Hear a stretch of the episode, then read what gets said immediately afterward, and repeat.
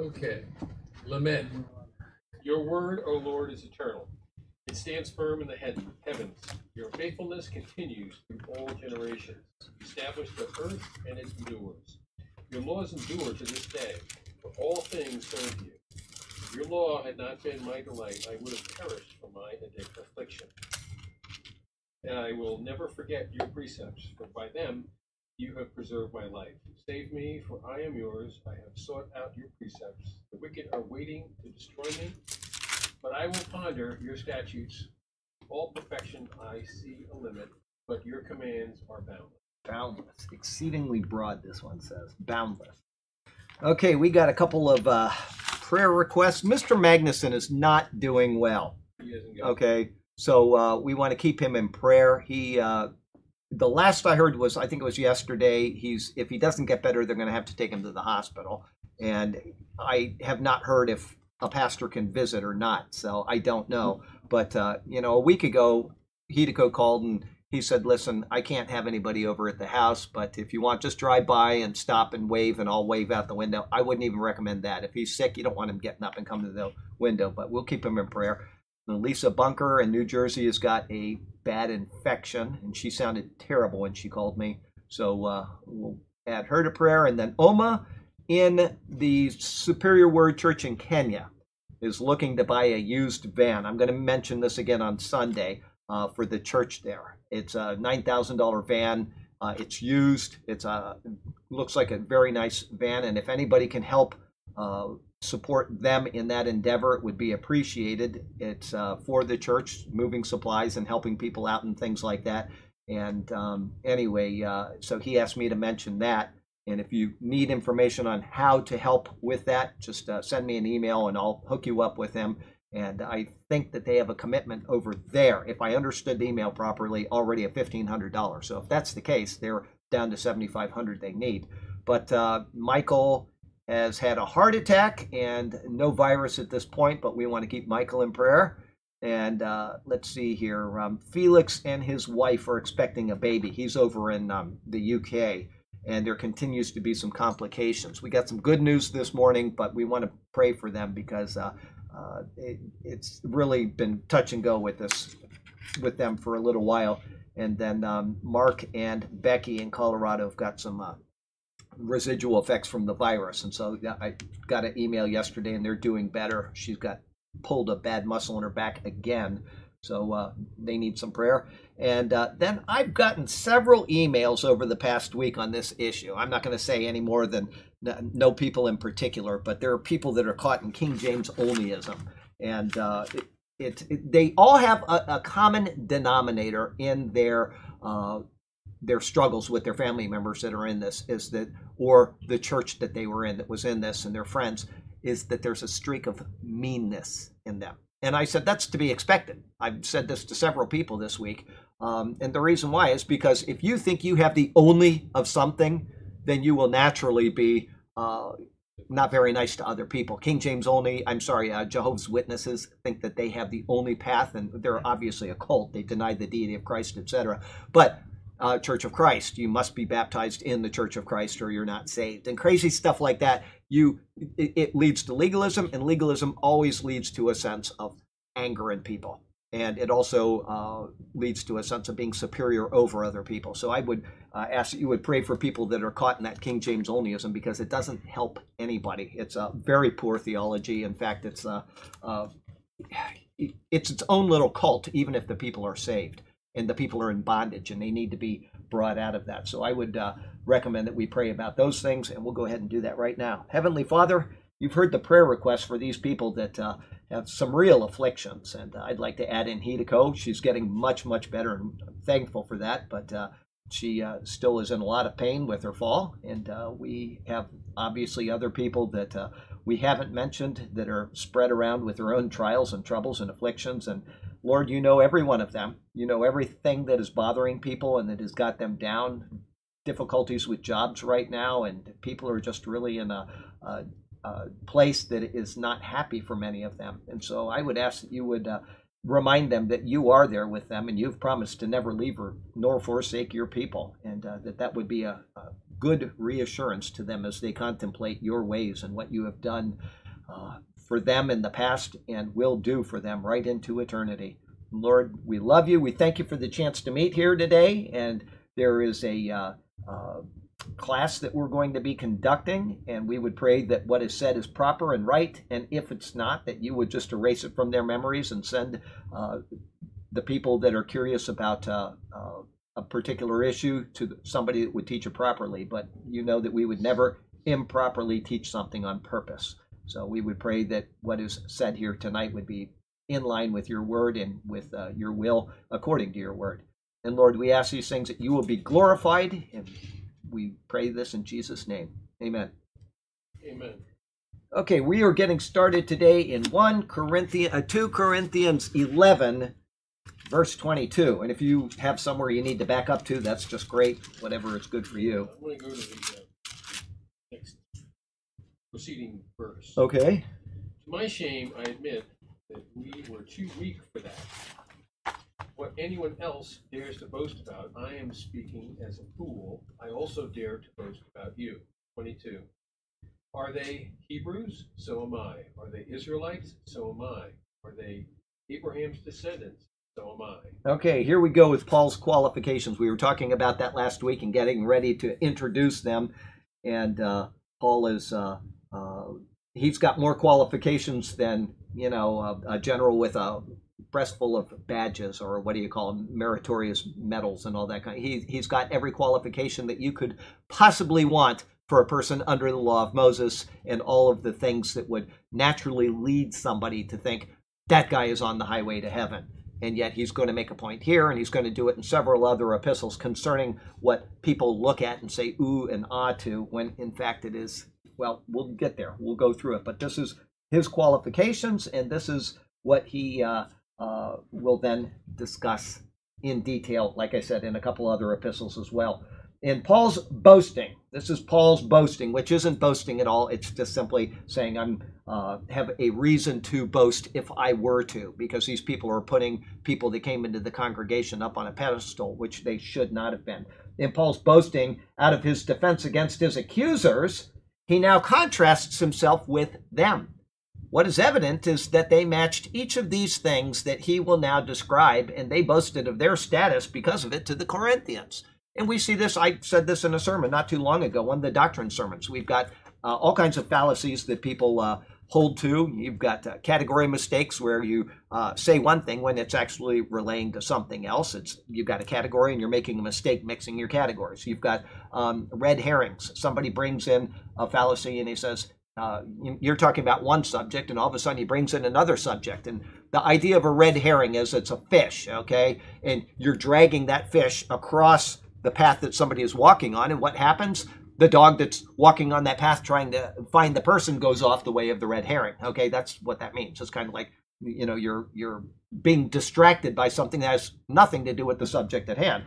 And then you have, you got just all kinds. There's a million different types of fallacies. If you know what the fallacy of illicit major is, or the fallacy of illicit minor, when you're saying something in a sentence and you say it incorrectly, your major premise is wrong or your minor premise is wrong, and therefore you're saying something that doesn't actually make any sense. But those are very hard to see. And then we have all kinds of problems with critical thinking. One of the problems that we have, and Paul is kind of addressing it right now, is what is called the genetic fallacy. Okay, Paul is a Jew, okay? He's a Hebrew, he's an Israelite, he's this and that. And yeah, he's of the tribe of Benjamin, thank you. That's my mom adding in some nice thoughts there. You're sitting in Burke's seat today, so you have to make sure that, no, you perform well. That's all there is to it. No, Burke isn't here. He's not going to be here. Anyway, you are expected to fill in his shoes. So anyway, the genetic fallacy says that, oh, that guy must be really smart because he's a Jew, or that guy must be really smart because he's from a royal family, or that guy must be, whatever.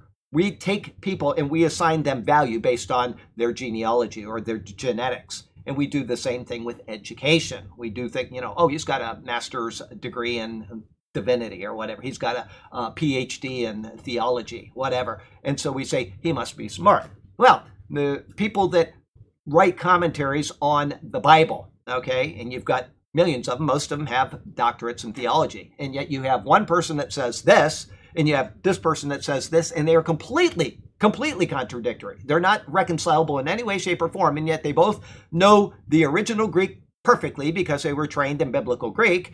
They both have doctorates in theology, and yet they come to completely different conclusions. They both cannot be right. One of them may be right, or both of them may be wrong, but they cannot both be right. And therefore, using a person's credentials as a point of holding them in high esteem is a poor thing to do.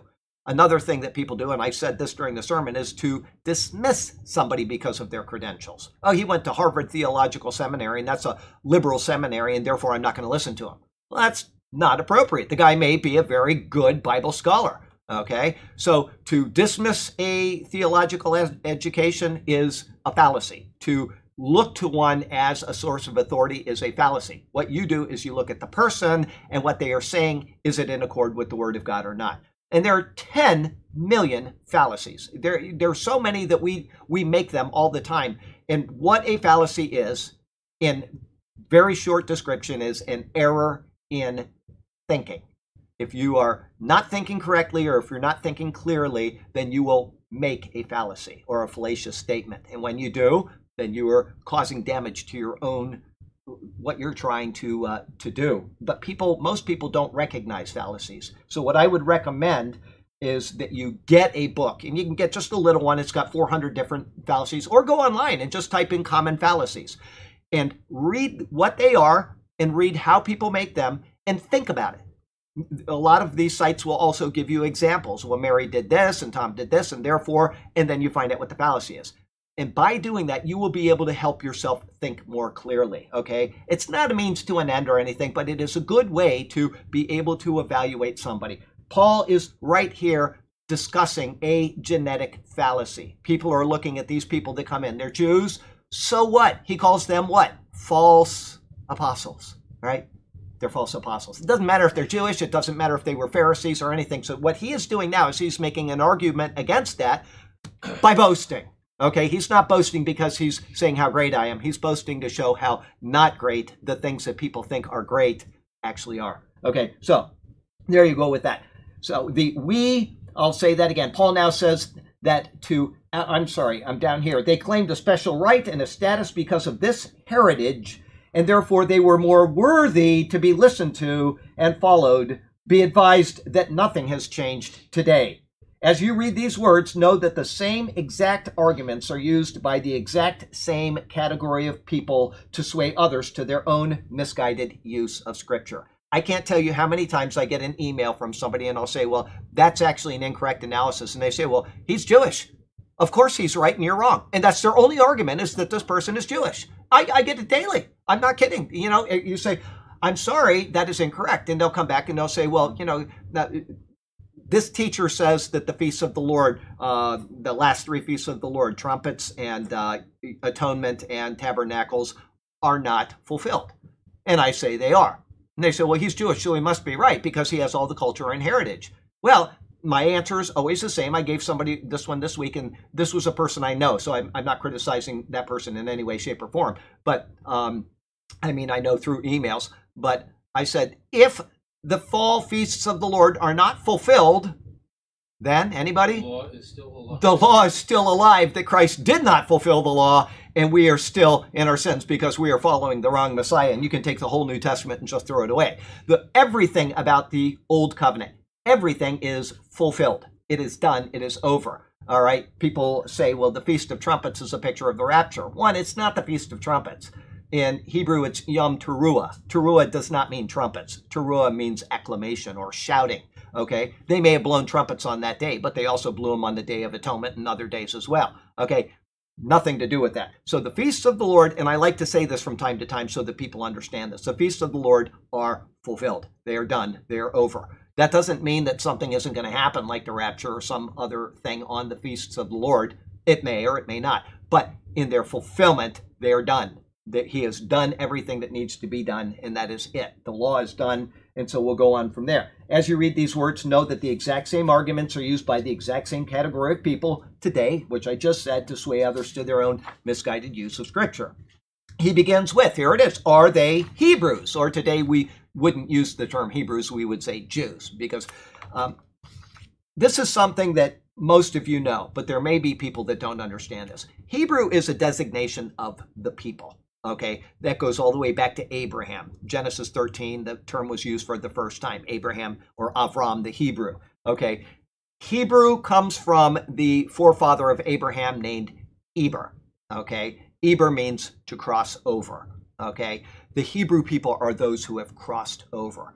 Abraham was in Ur of the Chaldees. He was called out of that, over the river and into the land of Canaan, okay?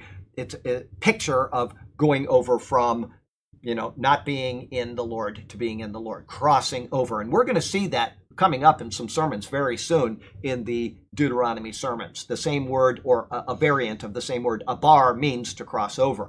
And you'll see how that pertains to coming to Christ, to being renewed in the Spirit, etc. Anyway, so what was I going to say? Oh, yeah, Hebrew is a cultural designation. So today you could say they're Hebrew people, but you wouldn't do that normally. We would say they are Jews. And the reason why is because Judah became the predominant tribe within the 12 tribes of Israel. It's where Jerusalem was. It's where the kings came from.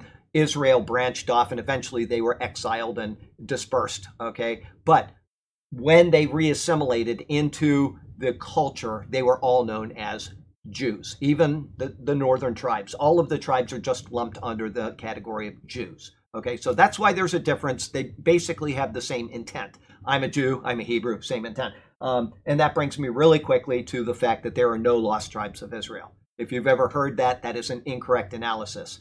After the dispersion of Israel in 722 BC by Sennacherib, king of Assyria, the 12 tribes were dispersed, but the names of, the 10 tribes. The 10 tribes were dispersed, and there were two left down there. But after that time, there are still listed, 10 of the 12 tribes, all listed in the Bible after that, okay?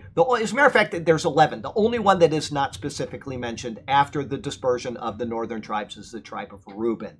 They're not mentioned anymore in Scripture, but all of the others are, even in the New Testament. We know that Simeon and Judah were not lost. Why? Because Simeon was incorporated in the land of Judah. Okay, so Simeon and Judah are not lost. We know that the Levites were not lost because they were incorporated through all of the tribes of Israel. That's three tribes right there. Okay, and then after that, Paul is of the tribe of Benjamin. Okay, so that's four tribes. And then we know that Anna, the daughter of Phanuel, was of the tribe of Asher. That's the lady that was 84 years old that saw Christ there. Okay, so you have Asher. And then even in the Old Testament, you've got all kinds of other tribes that are mentioned along with them after the 12 tribes were dispersed. Now, that may be an argument from silence to some point, but Paul specifically says, I am here because of the hope of our 12 tribes. He says it in the present tense. And then Peter writes to the 12 tribes of the dispersion, okay, meaning that all 12 tribes existed. If there's one person of a tribe, that tribe exists. There's a lesson from that in the book of Judges, where the tribe of Benjamin was reduced down to 400 people, 600 people. Okay, it was reduced down to 600 people, and they didn't have wives, and they were going to be wiped out. But through providence and through, some calculating and some devising, they got wives for those 600 men. But it doesn't matter if there's 50,000 Benjamites or if there's 600 Benjamites or if there's two Benjamites. If there is a male alive in the tribe of Benjamin and he marries a woman, that child will be Benjamin, okay? There are no lost tribes of Israel. So that's just another thing to remember. It came to mind, and I like to put those out there when they do come to mind. Okay. He begins with, are they Hebrews? He could have said, are they Jews? But he's taking the cultural designation first, and there's a reason why. It's because he's going to list a separate tribe later.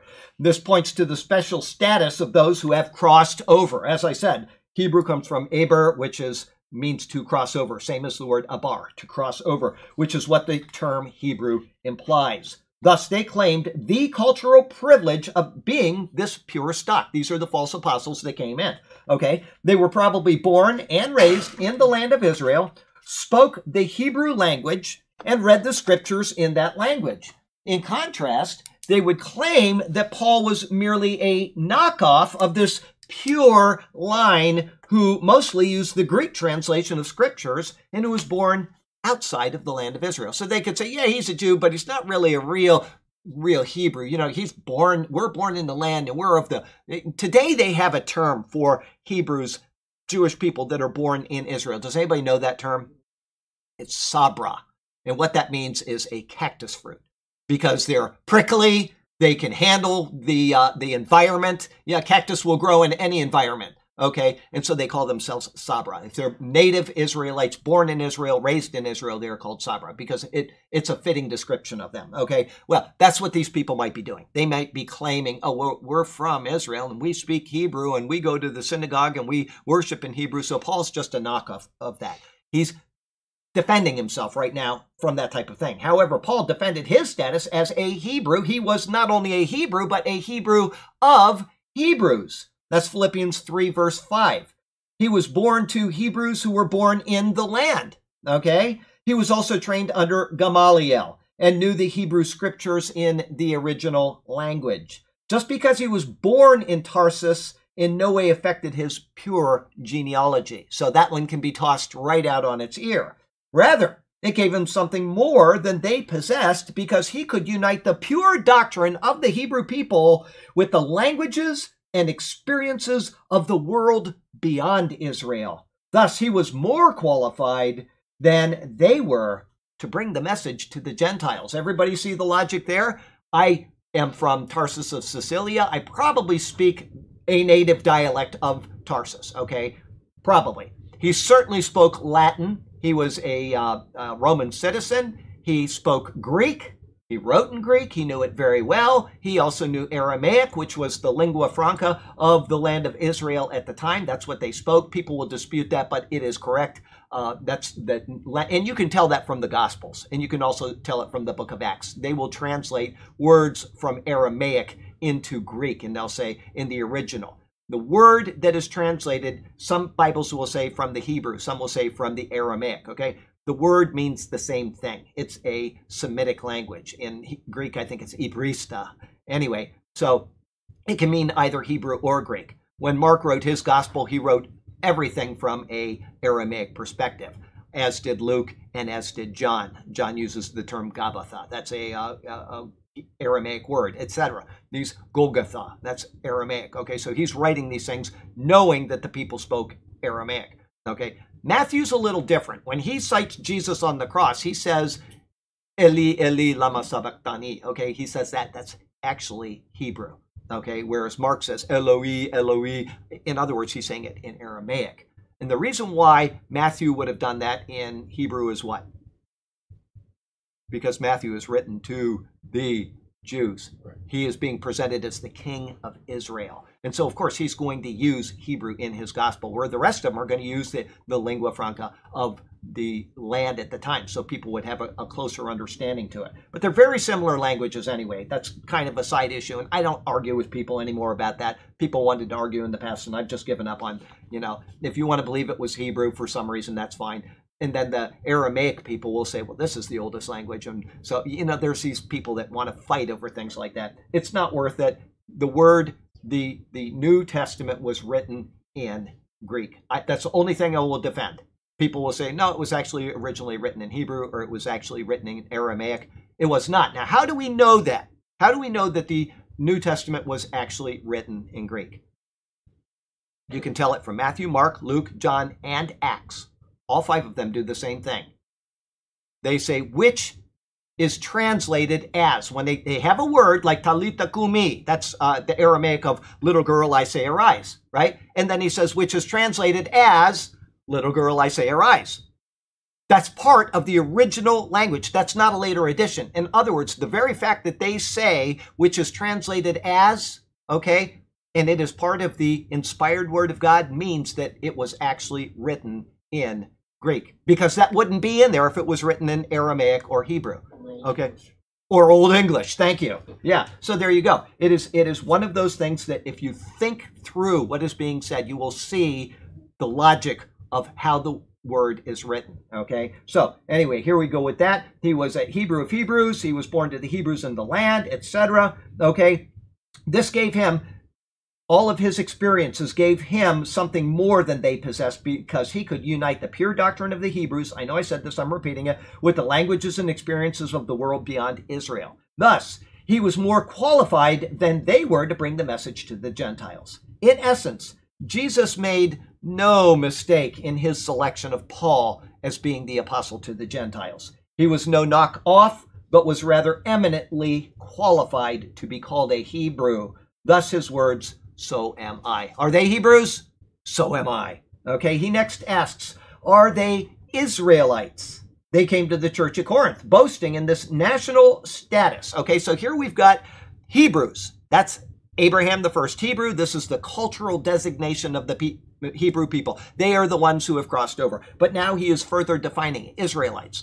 Why would he do that? Because Abraham had various sons, didn't he? He had Ishmael first, he had Isaac later, and then he had lots of babies through Keturah and, right, the concubines, whatever, okay? And so we need to further refine that, and so we know that Isaac is the son of promise. Isaac had a son of promise named Jacob, who is Israel. And from Israel came not one son of promise, but 12 sons of promise, actually 14 if you count in his adoption of Manasseh and Ephraim. So you have this group of people known as Israel. They are separate from all of the other children of Abraham and any other children that Isaac may have had that the Bible doesn't even worry about, okay, like Esau. Esau is in there for a reason. It's to show us types of Christ, but Isaac may have had other children that are not recorded. It's irrelevant, okay? All we are caring about is the sons of Israel. They are the collective group of people that are brought into the covenant for God's redemptive purposes, okay? So, Israel is comprised of the 12 tribes of people who descended from Jacob. I don't have this in the commentary, but it also is comprised of the two sons of Joseph. Manasseh and Ephraim, okay? They are sons of Joseph. He adopted them as his, which makes kind of an interesting pattern because you also have 14 apostles. You've got the 12 original apostles, then you had the lots were cast and Matthias became an apostle, and then Paul says that he is an apostle as one born out of due time. So you have actually 14 apostles, even though they're called the 12 apostles. So it's interesting stuff that's going on in the Bible, but we're going to go with just the 12 tribes, okay? We'll just go with that for now. They had gone down to Egypt and lived in bondage. They were delivered out of there by God's hand. They were taken to Sinai where they received the law. And God spoke through his prophets of Israel to the people of Israel. They claimed this special status as a point of boasting to those at Corinth. We descend from this great tradition of people who are the recipients, stewards, and interpreters of God's law. So that's a very great distinction, which you're not going to find from Esau or from any of the other Ishmael or any of the other people descended from these otherwise patriarchs, okay? So Paul notes in his defense, so am I. You know, you've got, he's a Hebrew and he is also an Israelite. Nothing has changed between him and these other so-called apostles who are false apostles. Okay, in Philippians 3, he gives an even greater detail when he says that he was circumcised on the 8th day. He not only says that I'm an Israelite, but I was circumcised on the 8th day. What that means is that he was properly circumcised at the time that was required by the law of Moses. Some people may not have been for whatever reason, okay? During the time of wandering in the wilderness, it says that none of the people were circumcised, right? Until they came up to Canaan and went over the Jordan and into Canaan and Joshua, those people hadn't been circumcised. And so it says that Israel was circumcised again. We'll go really quickly there, just if you don't know what I'm talking about. That'll be coming to a sermon probably in not too distant future if the Lord doesn't come first. But in Joshua chapter 4 or 5, here it is 5, it says, at that time, this is just after going over the Jordan, they are now in the land. It says, at that time, the Lord said to Joshua, make flint knives for yourself and circumcise the sons of Israel again the second time. Now, we might cringe at that. Before I go on and read any more of this, we might cringe at that and say, flint knives. They have found that flint knives are actually more precise than the finest stainless steel knives that we can make in the world, okay? And they don't carry any infection.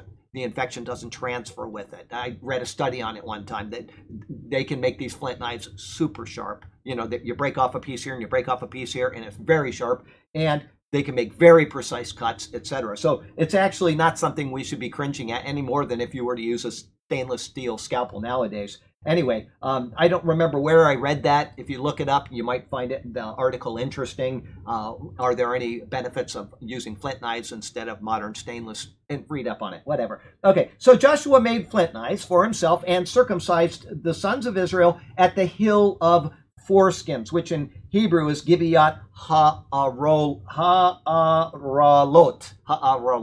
Anyway, so you got the hill of foreskins. There were so many foreskins of the people that it made a little mound, okay? That's a lot. And this is the reason why Joshua circumcised them. All the people who came out of Egypt, who were males, all the men of war, had died in the wilderness on the way after they had come out of Egypt. For all the people who came out of Egypt had been circumcised, but all the people born in the wilderness on the way as they came out of Egypt had not been circumcised. Verse 6, for the children of Israel walked 40 years in the wilderness till all the people who were men of war who came out of Egypt were consumed, because they did not obey the voice of the Lord, to whom the Lord said that he would not show them the land which the Lord had sworn to their fathers that he would give us, a land flowing with milk and honey. A picture of going across Christ, through Christ, the Jordan River, into the land of promise, a picture of going into heaven, being reunited with God spiritually. And yes, the Jewish people for the past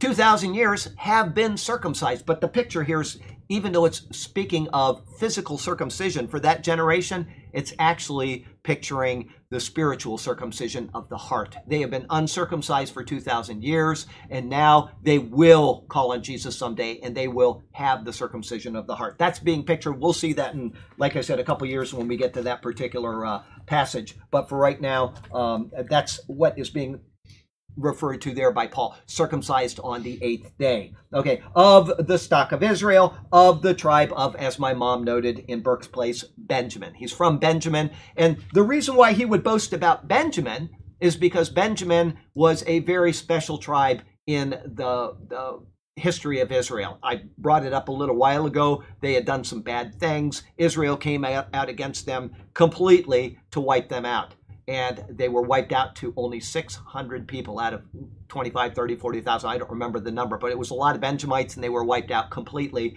including all of the women and children. There were 600 men left, and that was it. And so they had to be repopulated as a people. They were eventually, who came along? Saul, the first king of Israel. So he's got that as a notable thing. I'm from the tribe of Benjamin, right? And that then would have been for the... No, that was after.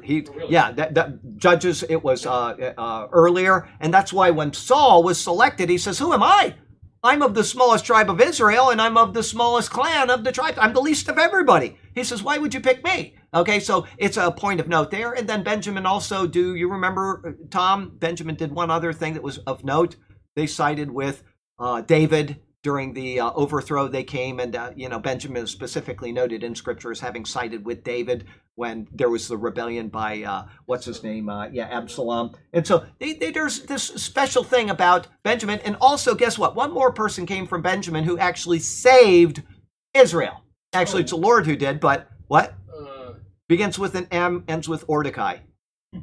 Anybody? Okay, Mordecai, you got it. That's right. So Mordecai was from the tribe of Benjamin, right? And that means that his cousin was Hadassah of the tribe of Benjamin. So they're Benjamites, okay? So he's got this really great thing to boast in. That's not recorded here. That's recorded in Philippians, but I'm just showing you that that is in there, okay? Thirdly, Paul questions, are they of the seed of Abraham? The false apostles noted that they could trace their lineage back to Abraham, just as the genealogy found in Matthew does for Christ Jesus. They could then say to those of Corinth, see, we have the same credentials as the Messiah, as far as our birthright and our heritage. Ooh, it sounds really great. I'm going to start idolizing these people because they are of this special group of people. They speak Hebrew, and oh my, they're so impressive. And so I'm going to start following them, and I'm going to go off on this wayward path. It happens all the time. There are many, many teachers out there today that are teaching and that are profiting very greatly because they are Jews. And a lot of them, not all of them, a lot of them have very poor theology. They make unfounded speculation. They write books about things that don't happen. And what do? They go and write another book that isn't going to happen, and people buy their books because they are Jewish. This happens, and it's a very sad place to be. It doesn't matter what somebody's heritage is. It doesn't matter what somebody's training is. If they don't handle the Word of God properly, they are not to be followed. But we get starstruck, and we think this is somebody that must know what he's talking about because he speaks Hebrew or he speaks Greek or blah, blah, blah, blah, blah, okay? He was trained at Reformed Theological Seminary and whatever, Sanford, Florida or whatever, okay? It doesn't matter. As long as they are treating the Bible properly, that is all that matters, okay? So Paul has said that these people have said, we're of the same heritage of them, etc. Abraham is our father. Surely we have the right stuff to properly train you and guide you into all perfect knowledge. In response, Paul says, so am I. Once again, he says, it doesn't matter. They have these qualifications, so do I. Now you have to decide who you are going to listen to, okay? In his boasting, Paul's boasting to those at Corinth, Paul has thus far successfully defended that he is in no way inferior, as he says, to all, at all inferior to the most eminent apostles. Rather, he meets and exceeds them in these external boastings of the flesh. He has incrementally arranged these points to show that he is a Hebrew, thus meeting the nationality they claim to possess. He was an Israelite, thus being an honored and special relative to God's chosen people who had received the law and the covenants. And he was of the seed of Abraham, thus entitled to all of the messianic privileges associated with that great father of the faith. Now, before I go on, I got a question for you. Can anybody name the patriarchs? You can name most of them probably. Who are the patriarchs who are listed in the Bible? The term patriarch means first father. Abraham was a patriarch.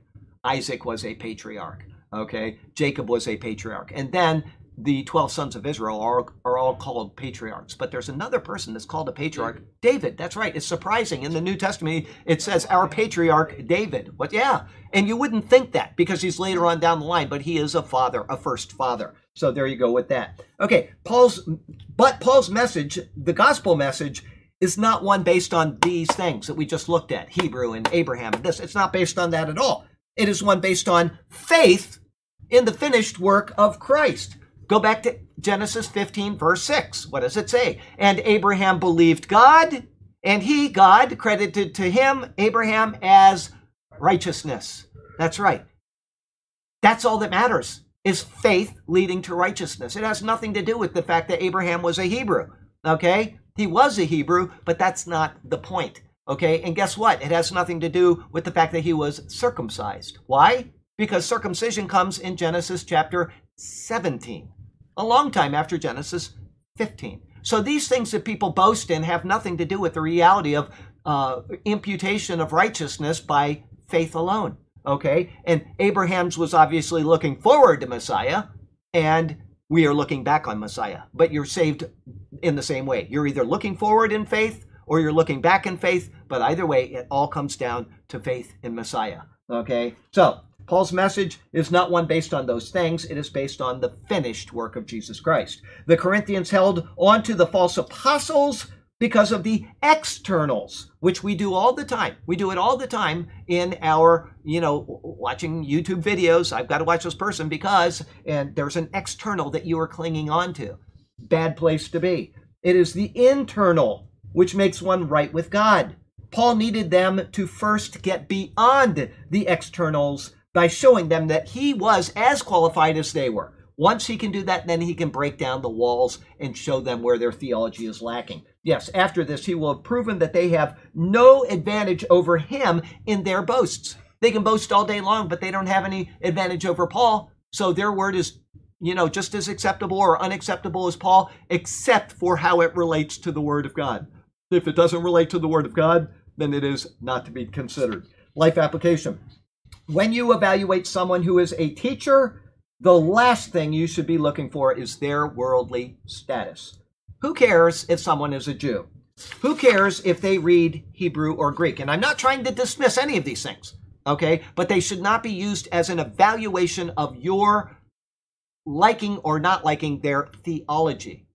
Your liking their theology should be based on whether it matches Scripture or not, okay? A person that knows Hebrew or Greek has spent a lot of time, and they are deserving of acknowledgement of that feat, you could call it. And Will Groban, okay, he's up in St. Pete, but he's a friend of ours, and he was ordained at the, no, I don't think he was ordained at Grace, but he was ordained somewhere else, but he was a preacher at the church that I was ordained at. And he went to Dallas Theological Seminary.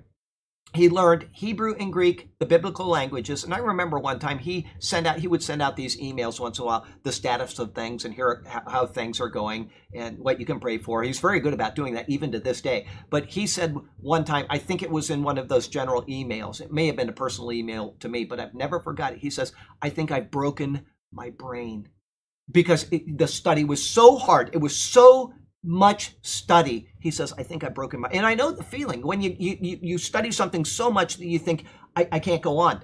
And there's a word in the Greek, EIS, however you want to pronounce it, okay? It's a word that can be translated like 15 different ways, and the context demands how it is to be translated. And he's like, I remember him writing about this and saying, it is so hard to make the decision on how this word should be translated. And I think that's when he said, I think I've broken my brain, was over that one particular word. But obviously, all of the studies are so complicated. You're learning something that, when you learn a biblical language, Hebrew, Aramaic, or Greek, you are not learning it like a person in Israel will learn it.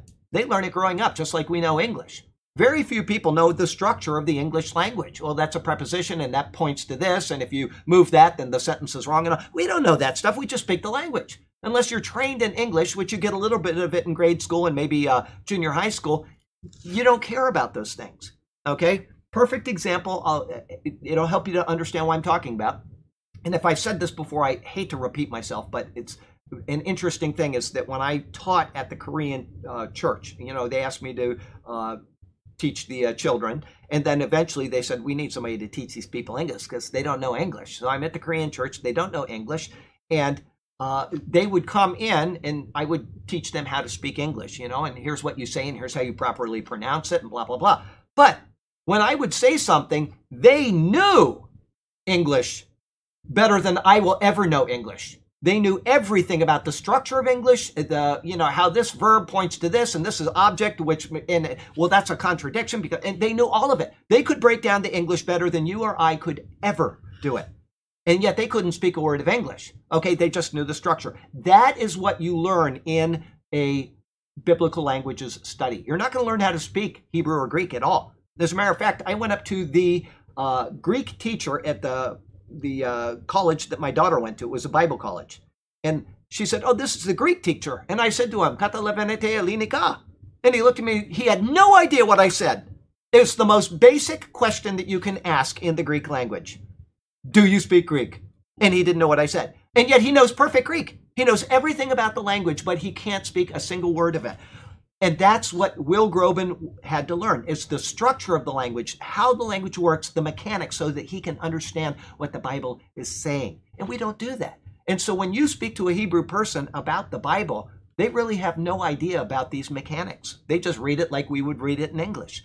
So there's something to be said for different ways of studying the Bible. Some do it through the Greek and Hebrew. Some do it through pictures and typology, whatever. But there's abundant information to be found in Scripture, and we will never know it all. And when somebody thinks that they know it all or they're in a church that knows it all, it's probably better to leave that church, okay, because they don't know it all. Do they speak Hebrew or Greek? Who cares if they have a doctorate degree in theology? None of these things mean a thing if their message isn't in line with the truths which are found in the Bible. Don't follow pope, preacher, priest, or pastor because of their externals. Instead, follow God's word and listen to the one who is willing to place that above all else. And then, as I say, every single Bible study, and verify. After you get trained by somebody who's teaching you, go verify. I know some people that listen to many, many sermons and Bible studies every week, and I hope that they do that with every single one of them that they listen to. That sounds right, but I'm going to verify it anyway. That's where the sweet spot is. 11:23. Are they servants of Christ? I am out of my mind to talk like this. I am more. I have worked much harder, been in prison more frequently, been flogged more severely, and have been exposed to death again and again. Okay, this one here is a little different. It says the same thing, but you'll see the difference. Are they ministers of Christ? I speak as a fool. I am more, in labors more abundant, in stripes above measure, in prisons more frequently, in death often. So you see, it's kind of, one of them kind of paraphrases, but they're both very expressive. Okay, verse 11:23, continuing in his comparison of himself to the false apostles, Paul asks, are they ministers of Christ? This is obviously what they had claimed to be. In verse 10:7, a close comparison was made. It says there, do you look at things according to the outward appearance? If anyone is convinced in himself that he is Christ's, let him again consider this in himself, that just as he is Christ's, even so, we are Christ's. All right? So, if they were claiming that they were ministers of Christ, then Paul would reduce himself to their level and boast of his own ministry. In doing so, he says, I speak as a fool. The word here for fool is not the same one that he has been using. Instead, he uses the word paraphroneo. This is its only use in the New Testament, and it comes from two separate words, para, which is beside, and phroneo, which is your mind, beside your mind. You're out of your mind, okay? I'm a fool. Translators vary on how they present the word, but fool should be excluded because of its use in previous verses. Everybody see that? He's used the word fool elsewhere, and now they take a completely different word, and they translate it as fool, and so you don't really see that there's a difference in there. It's probably better that it's either paraphrased or translated with another word, okay? So, let's see here. Where was I? Instead, words like insane, out of my mind, a madman, deranged, beside myself, in stupidity, and so on are used to convey a strong but different intent than fool. It's just better if you've got two separate words and in the same passage that you will translate them differently. Perfect example, I may have brought this up recently, or it may have been in an email to somebody, but in the Genesis account of Joseph, when Joseph is speaking to Pharaoh and when his brothers are coming around and etc., there are two different words which are used for the word grain. One is shever, one is bar. And they're completely different words that are both translated by most translations as grain. And because of that, it's very sad because you don't realize that God is making a picture by using two separate words to say the same thing. Shever comes from a word which means to break. You're breaking open the kernel, whereas bar means purified, okay? There's a reason why he did that. It's because he was making a typological picture of Christ and of his word, etc. And you'd never get that unless you knew that there were two separate words being translated, and the translators fail to do that, and they say grain and grain, and so you just read the account and you don't know that there's anything going on there. But when you understand the word and then you go and look at what the root word comes from, all of a sudden the whole passage opens up and there's Jesus all over that passage. It really is astonishing to see. Go back and watch the Joseph sermons if you've never seen them. So are the Jacob sermons and the Abraham sermons and all of them. Go back and watch them. They're wonderful. Just, it's amazing what God does in his word. Anyway, so he goes on. His use of the words, I am more, for however you translate that word, deranged, madman, whatever. He says, I am more. It's being used sarcastically to show that the false apostles were, in fact, really deranged. So he's making a kind of a jab at them because they are deranged, and he's saying, I'm more. For Paul, it is in this sarcastically deranged state that he will boast about his ministry. Whatever type of ministers of Christ they are, Paul has exceeded them in labors more often. That's his words there, in labors more often. For the next 5 verses, he will list his labors in this ministry. And yet, in comparing them to the book of Acts, he only relays a very small portion of what he endured for Christ. You have to go through the book of Acts in order to understand all that Paul was willing to do and what he actually did go through for Jesus. Were he to tell all, the book would be a very large one.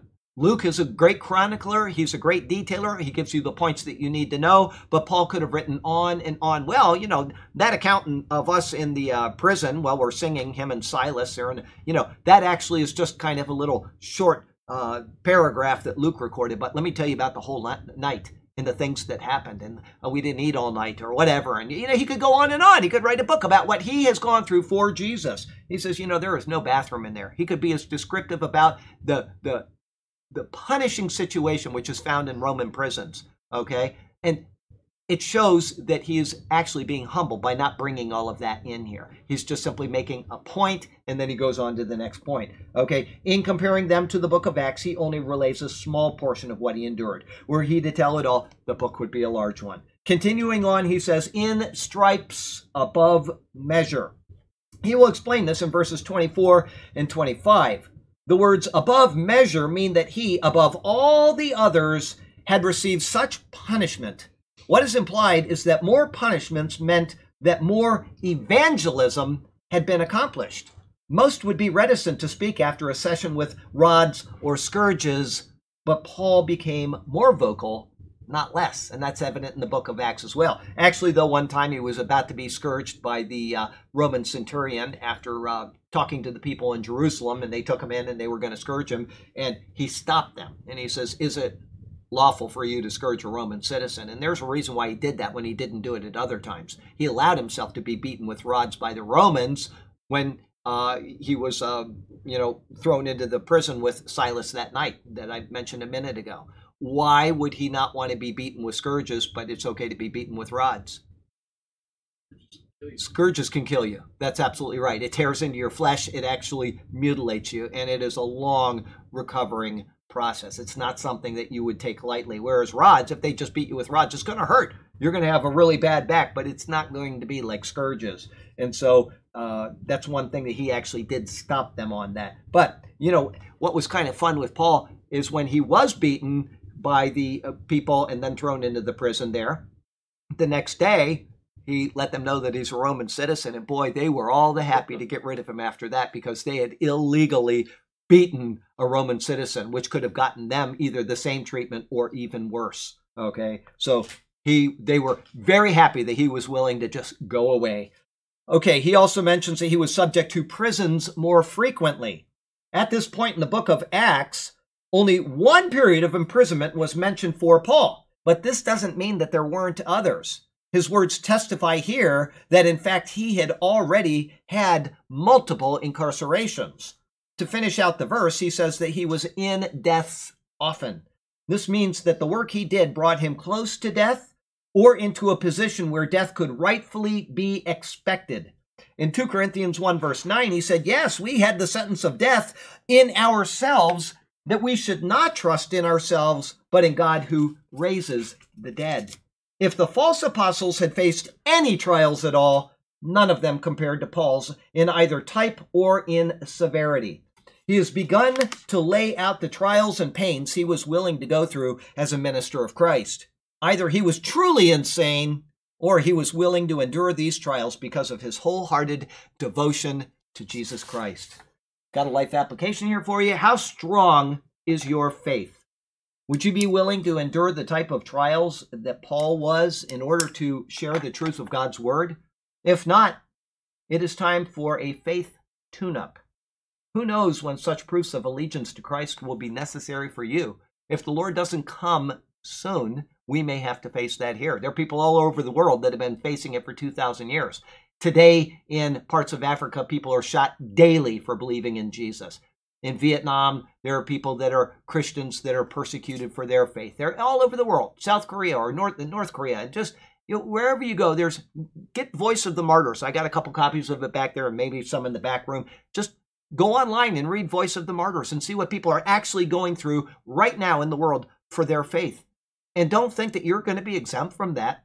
If our president is not reelected, we have no idea how bad it could get, how quickly it could happen.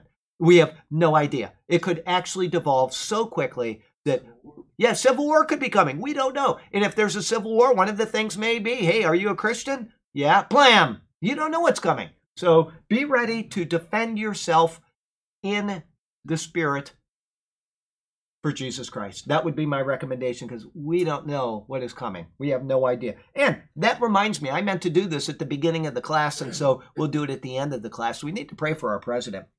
That guy he gets abused by the press every single day. I skip all the first stuff because it's just, you know, this is what we're doing.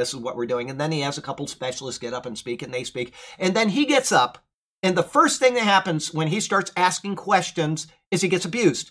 And he gets abused terribly. It's not just a light abuse. It's accusations. They're hurled. It's unbelievable how bad it is that they abuse him. These snark. He calls them snarky right to their face. Well, that's a snarky. There's no respect for the office. There's no respect for the person. We need to pray for our president. Anyway, 11:24. 5 times I received from the Jews the 40 lashes minus one. Okay, this is a good verse here, and it reads almost identical there, so we'll just go with it. There is quite a bit to consider in these few words. First, the word stripes is not in the original, but it is given for clarity, and its inclusion is correct. So if it says 5 stripes or whatever, a 40 stripes, it's fine. It's not a faulty inclusion by any way, shape, or form. Okay, the law of punishing a Jew. This is Jewish punishment. This has nothing to do with Roman punishment at all. Okay, the law of punishing a Jew by Jewish authorities comes from the law of Moses. It's found in Deuteronomy chapter 25. I'm going to take you there, and I'm going to read you. It's just very quick, and we'll get through that, and then we'll analyze it. Okay, Deuteronomy 27, 26, 25. Here it is.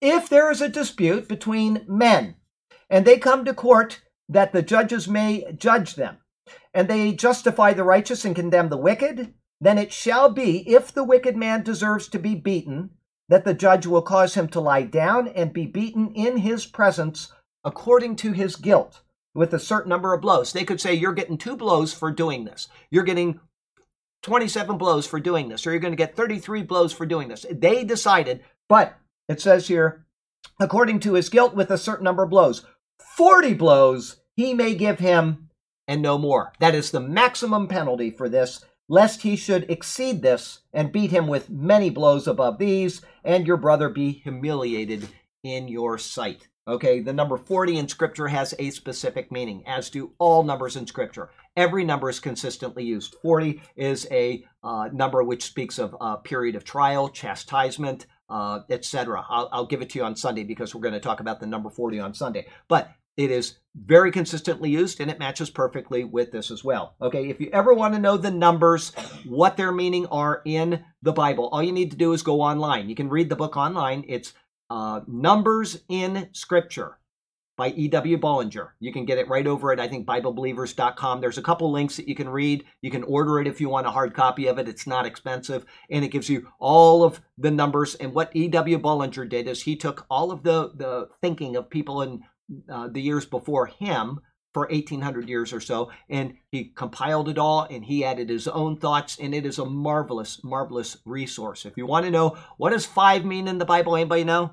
Grace, that's right. The number 8, the number 10, the number 20. Okay, he gives you all of them. Okay, and some of them he skips over because it's irrelevant to the story of the Bible, but the ones he gives, number 200. Anybody know what the number 200 stands for? Believe it or not, insufficiency. Why would it be? Well, what does he say?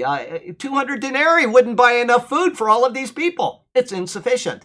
What was it that, what's his name? Absalom used to sell his hair. How much did he sell for every year? 200 whatever, okay? Or it weighed 200, the weight, I think it was. 200 shekels it weighed. Anyway, okay, well, it was insufficient to save him. All of his good looks had nothing to do with him being able to be saved. Insufficiency. So when you see the number 200, you'll know that it has meaning. God put it in there for a reason. Anyway, all numbers have that are in the Bible have a specific meaning, or a 5 times 8 equals 40. Well, 5 and 8 each have their own meaning, and those numbers combine to match what the number 40 means as well. It's a very interesting study. E.W. Bollinger, Numbers in Scripture. Okay, so 40 lashes were the maximum allowed by the law. In order to ensure that this was not violated, thus breaking the command, which was given for punishment of another command, 1 lash was held back. The Jews said, we will never give anybody 40 lashes, because if we do, the guy may have miscounted, and then we'll be guilty of violating the law. You know, you're beating somebody, and you count 38, 38, 39, and then you hit him again, 40. Now you've hit him 41 times. oh, that's a mistake. So they said to never violate that. We are going to withhold one lash from that person. Okay. The 40 lashes minus one are mentioned in the writings of Flavius Josephus. It is also believed, and this is something that I've heard said, I cannot confirm it, so please don't make a squiggle in your brain about it. It's also believed that a scourge of 13 knotted thongs was used, and the person was beaten only 3 times, equaling 39 lashes. Everybody got it? 13, 13, 13, his punishment is over, okay? If they wanted to do that, whatever. That's something that I heard, but I cannot confirm, but it's kind of interesting anyway. It should be noted here, though. Anybody know where I'm going to go with this? I did it during a sermon some time ago. It was astonishing that...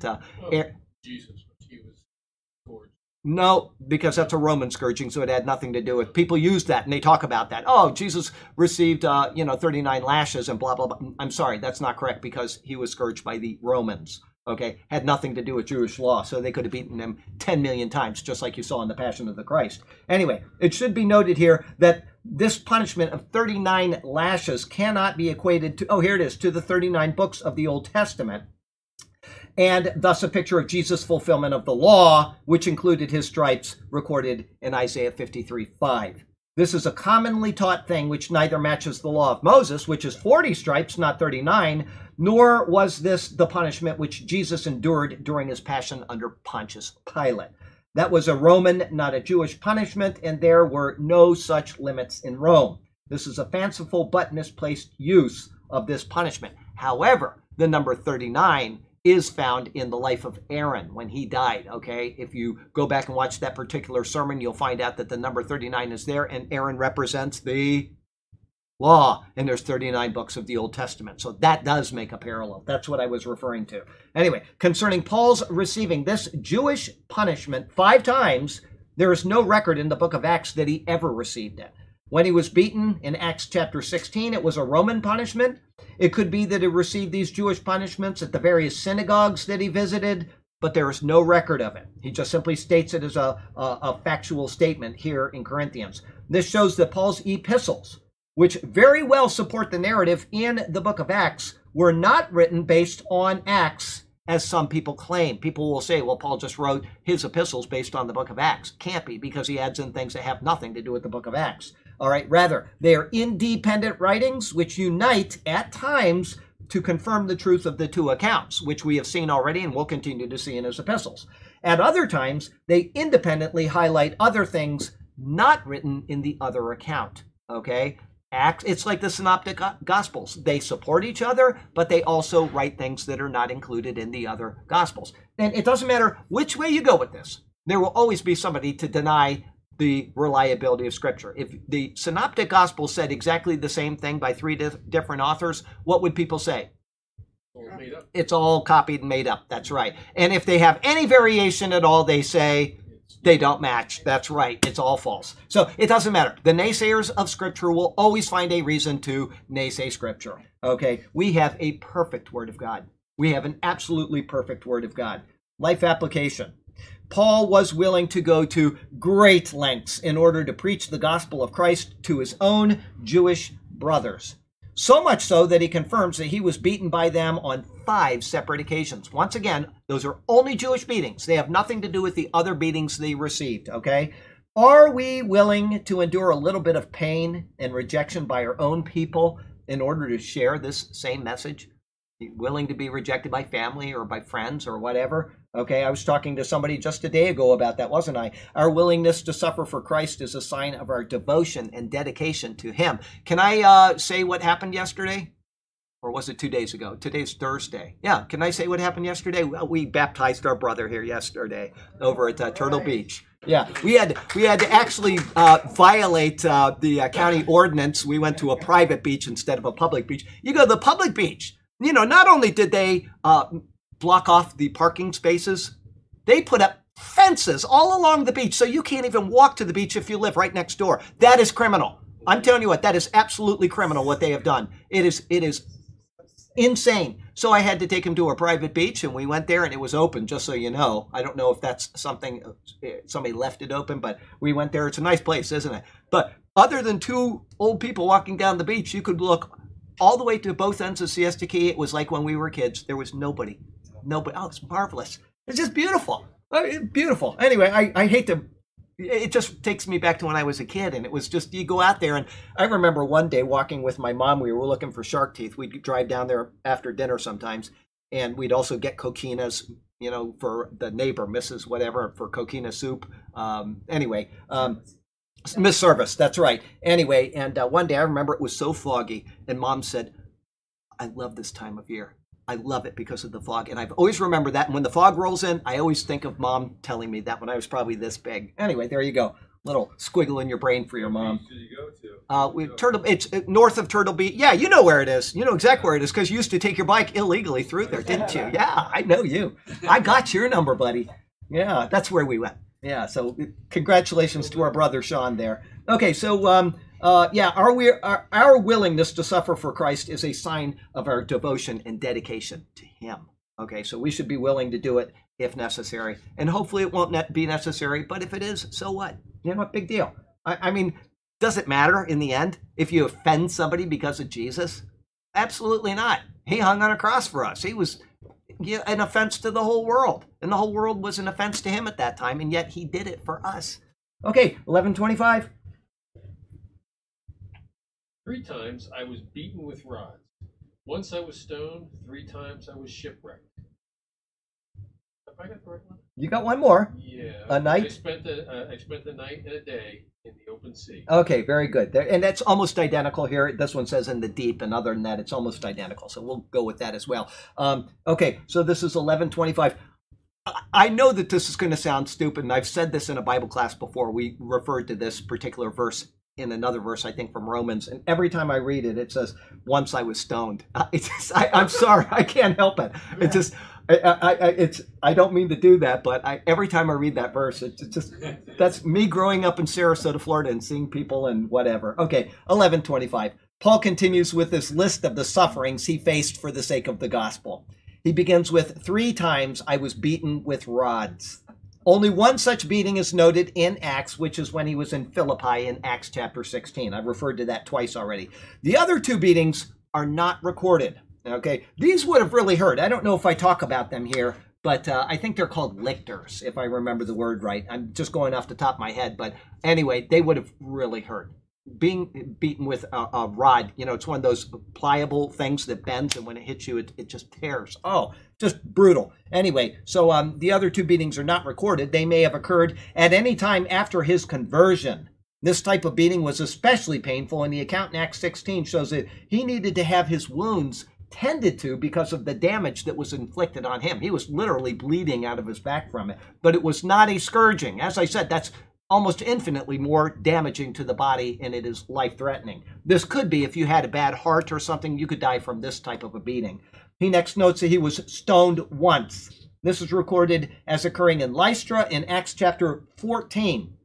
It was the common form of execution among the Jews for blasphemy.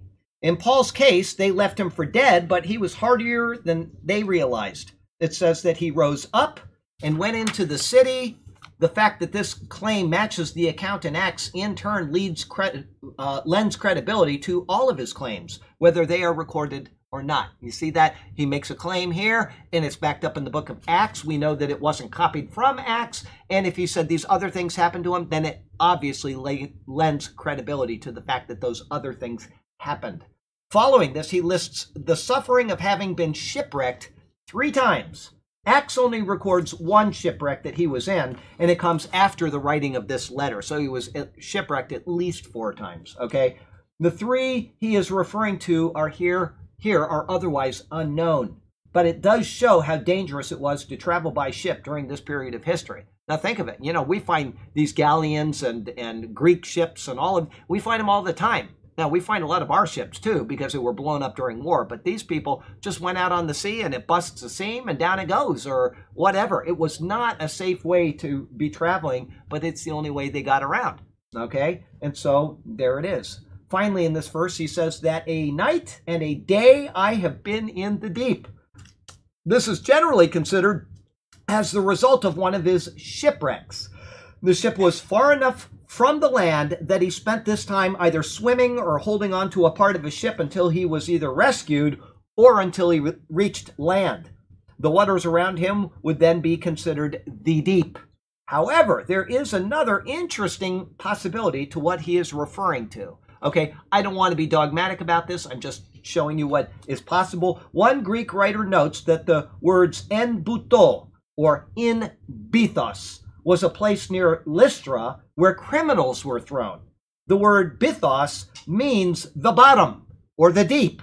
If this is so, then it could be a term used for a pit, like the dungeon that Jeremiah was thrown to in Jeremiah 38. So when he says, I spent a night and a day in the deep, it may mean that he was in the pit at this place called Bythos. Anyway, we'll take you very quickly to Jeremiah, and we'll show you where that is. Hang on here. Jeremiah 38, Ezekiel, Jeremiah, let's get back here. Lamentations, Jeremiah. So that's just an interesting possibility. I don't want to make any determination on that. The fact that he ties it up with being in shipwrecks probably means that he was shipwrecked, but it's still an interesting thing that you can consider in your own head. So 38:6, Jeremiah 38 says, Then Zedekiah the king said, Look, he is in your hand, for the king can do nothing against you. Verse 6, So they took Jeremiah and cast him into the dungeon of Malchiah, the king's son, which was in the court of the prison, and they let Jeremiah down with ropes. And in the dungeon there was no water but mire. So Jeremiah sank into the mire. And it goes on. Eventually we'll go down to verse 11. So Ebed-Melech took the men with him and went into the house of the king under the treasury and took from their old clothes and old rags and led them down by ropes into the dungeon to Jeremiah. Then Ebed-Melech the Ethiopian said to Jeremiah, Please put these old clothes and rags under your armpits, under the ropes. And Jeremiah did so. So they pulled Jeremiah up with ropes and lifted him out of the dungeon, and Jeremiah remained in the court of the prison. This was the reason why they put those old rags on him under the ropes, was because he was in the clay. He had sunk down, and they literally had to yank him out of there. They had to pull and slowly get him out of that mud. That's what can be inferred from saying, please take these old rags and put them under your armpits, because if not, it would have torn him apart. He's in the mud. So if you've ever had something stuck in the mud like a car, you know that you're really, really stuck. So there you go with that. Anyway, so that's kind of an interesting thing. In Bythos could be something other than being out in the deep. But I don't want to make a doctrine out of that. It's just for you to consider. Okay, so the word itself isn't used anywhere else in the New Testament, and Acts doesn't refer to this account. So either way, it is only speculation as to what the deep means. Okay, life application. Paul continues to show the lengths he was willing to go through for the sake of the gospel. How many of us are too tired to get up for church on Sunday, or too busy to attend a Bible study or two during the week? Now, thank goodness we have streaming online now. Are we streaming still? Is it live? Okay, so we have streaming online, and so people can actually stay home and watch. And I know that every single person that attends the Superior Word Church is watching right now. I know that. Not one of them is missing. Hi, Linda. I know you're there. Anyway, I'm just saying, I'm kidding. I have no idea if they're watching or not. But I would like to think that if they're not showing up for Bible class on Thursday night, then especially, now think of it. We have got nobody on the roads around here. You can drive at 115 miles an hour down the road. You could be from Manatee County. Yeah, one time. Yeah, you could be from Manatee County down to here in about 4 minutes instead of a 45-minute drive, right? So there's no excuse for people to not be here. But I'm going to let them go. As long as they're watching online, we're going to let them go. Anyway, I'm making a joke. Paul continues to show the lengths he was willing to go. How many of us are too tired to get up for church on Sunday or to attend Thursday night Bible study? Okay. How much time do we spend reading the Bible each day? I want each of you to ask yourself that. I'm not talking to just you. I'm talking to the people online or anybody that listens to this video in the future. How much time are you willing to read the Bible each day? I was talking to Jim about that before class. We were talking about it, and you know, are we reading, are we not reading? And I said, I forced myself, absolutely forced myself to do nothing else until I've read the Bible in the morning. I don't care. Now, it's not true, because I get out and I have to walk two dogs, which will pee on the floor if I don't. So I take them out immediately while the coffee is brewing, and then I bring them in, and I sit down, and I read two things out of the Bible, and then I go get my coffee, and then I go back, and I sit down, and I read the Bible. Okay, I force myself to do that, because if I don't, It is so easy to get out of a habit. And once you're out of a habit, it just is gone. So, and I'm not saying that I'm forcing myself because I don't want to do it. I just force myself to do it. The same routine is what I'm talking about. Not the joy or lack of joy. I'm talking about the same routine. And then before I go to bed, I force myself to read the Bible. That same routine before I go to bed every day. And during the day, fortunately, because this is my job, I get to be in the Bible all day long. And people email me a question or something. But you don't have that. And so you actually have to force yourself, or you are not going to be reading the Bible at all. And this is your only connection to know God. You cannot know God. And I'm talking about the God of this universe. It is impossible outside of his general revelation. He's revealed himself in the flowers and in the birds and in the stars and how things work. He's revealed himself to us in that way. But apart from that general revelation, you cannot know God. It is impossible to know God without knowing Jesus Christ. That is a given. I hope all of you understand that. You cannot know God without knowing Jesus Christ. And it is impossible to know Jesus Christ unless you know his word, which tells of him.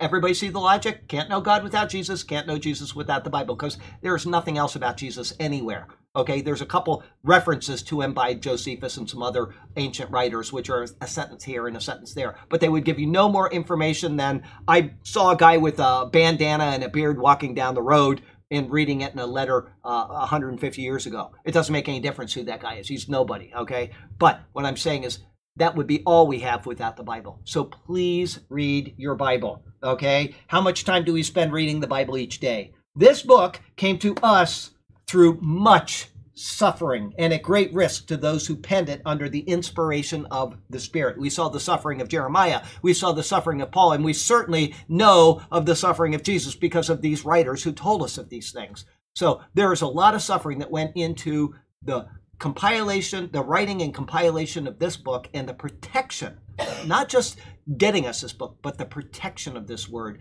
throughout the ages since then, so that we would have the word of God. People have died for the word of God. People were burned because they translated the word of God. People have a Bible and it's found in their house and they're taken out and shot in the head because of this book.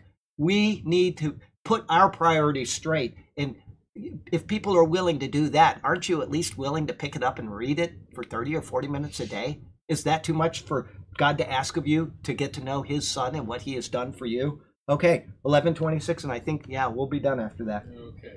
I have been constantly on the move. I have been in danger from rivers, in danger from bandits, in danger from my own country, in danger from Gentiles, in danger in the city, in danger in the country, in danger at sea, and in danger from the false brothers. Okay, that's a lot of dangers. I'm going to read this one because he writes it differently. In journeys often, in perils of waters instead of rivers, in perils of robbers, in perils of my own countrymen, in perils of the Gentiles. So he's getting it from both ends. In perils in the city, in perils in the wilderness, in perils in the sea, in perils among the false brethren. It says the same thing, but it's just, they're both wonderfully written. Okay.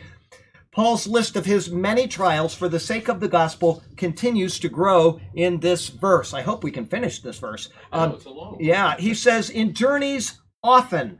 This would be the trials of his many journeys, particularly the chance of getting waylaid on the trip, such as happened to the man in the parable of the Good Samaritan in Luke 10:25 through 37. I'm not going to read it to save time, okay? But go, it's funny, I read that today. That was my morning, I'm sorry, that was, that was my evening reading yesterday. No, I'm sorry, it was my morning reading today. Luke 10:25 through 37. It was this morning. I always get my Bible reading mixed up because I'm up as soon as I go to bed. So anyway, and the funny thing is I was reading that and I was thinking about my trip from Jericho to Jerusalem. So there you go. Luke 25 through 37. Go read it. Wonderful account. It would have also included the other many hardships associated with traveling by foot or on an animal. Okay. Continuing on, he says, in perils of waters. The word for waters is potamos. It means specifically rivers. Thus, it carries the idea of a current, brook, or stream as drinkable. You can get a hint of our modern word potable from this then. Okay, everybody see that? Potamos and potable. Okay, these inland rivers and streams needed to be forded in one way or another if no bridge was available. It was at times hazardous, but Paul continued on, passing over them for the sake of Christ. His next words, "In perils of my own countrymen," literally permeate the book of Acts. Everywhere Paul went, he faced threats of death from them. He faced their anger, and he faced their accusations. And the Jews in Israel today still face that from their own countrymen. If they believe in Jesus, they are persecuted. They are maligned. They are.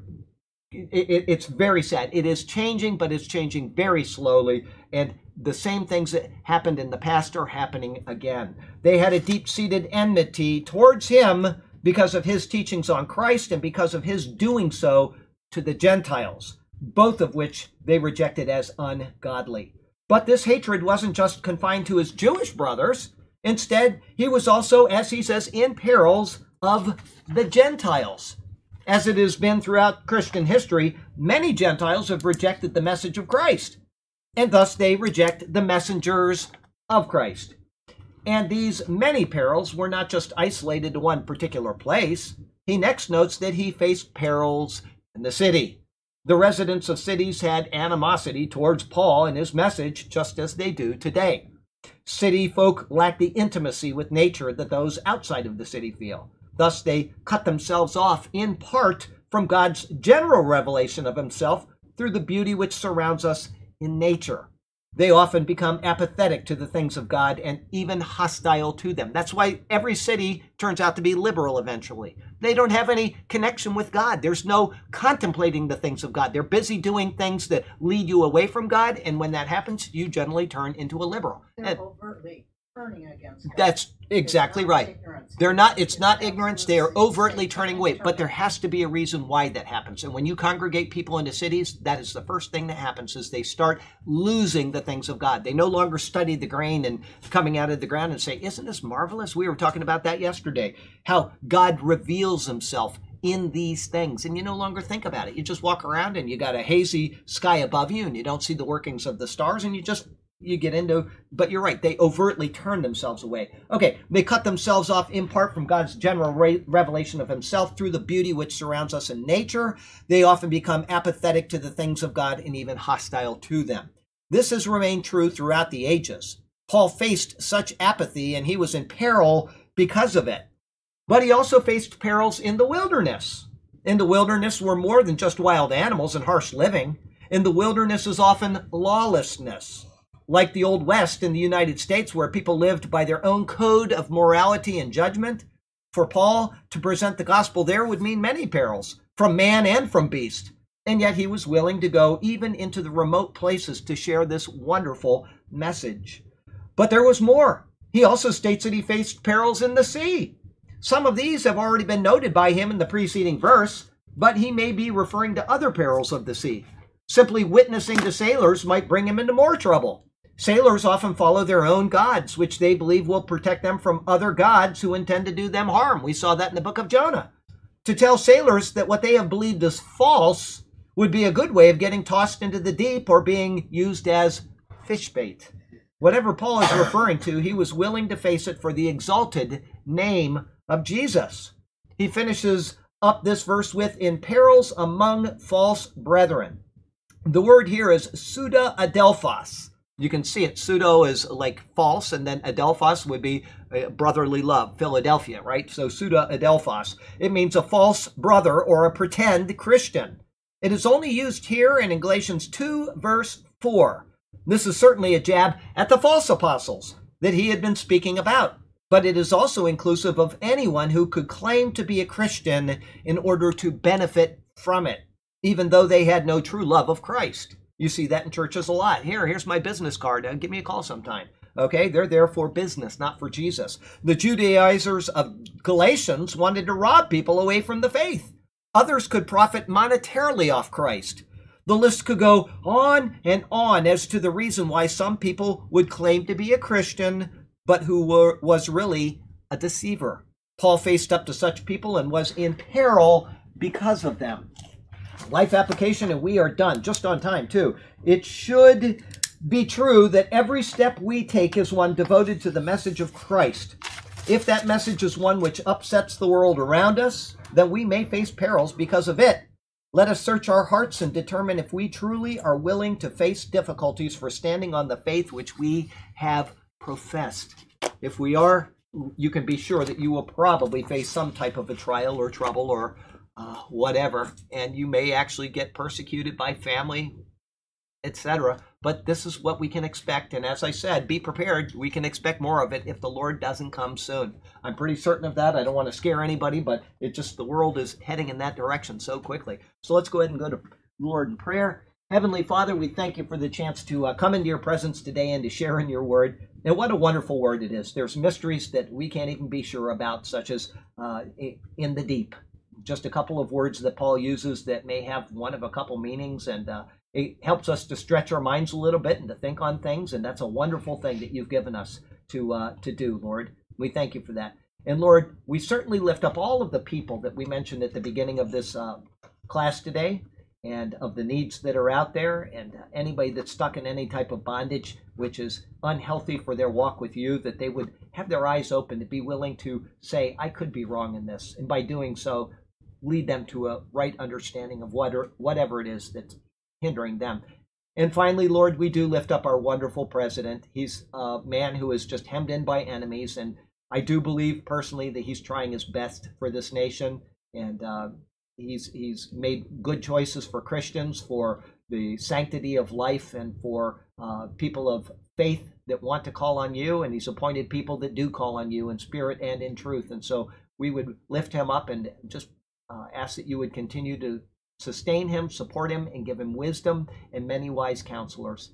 And Lord, we pray these things so that you will be glorified, and we do so in the beautiful and exalted name of our Lord and Savior, Jesus. Amen. Amen. Okay, let's go ahead and let's get these people to say goodbye. Break.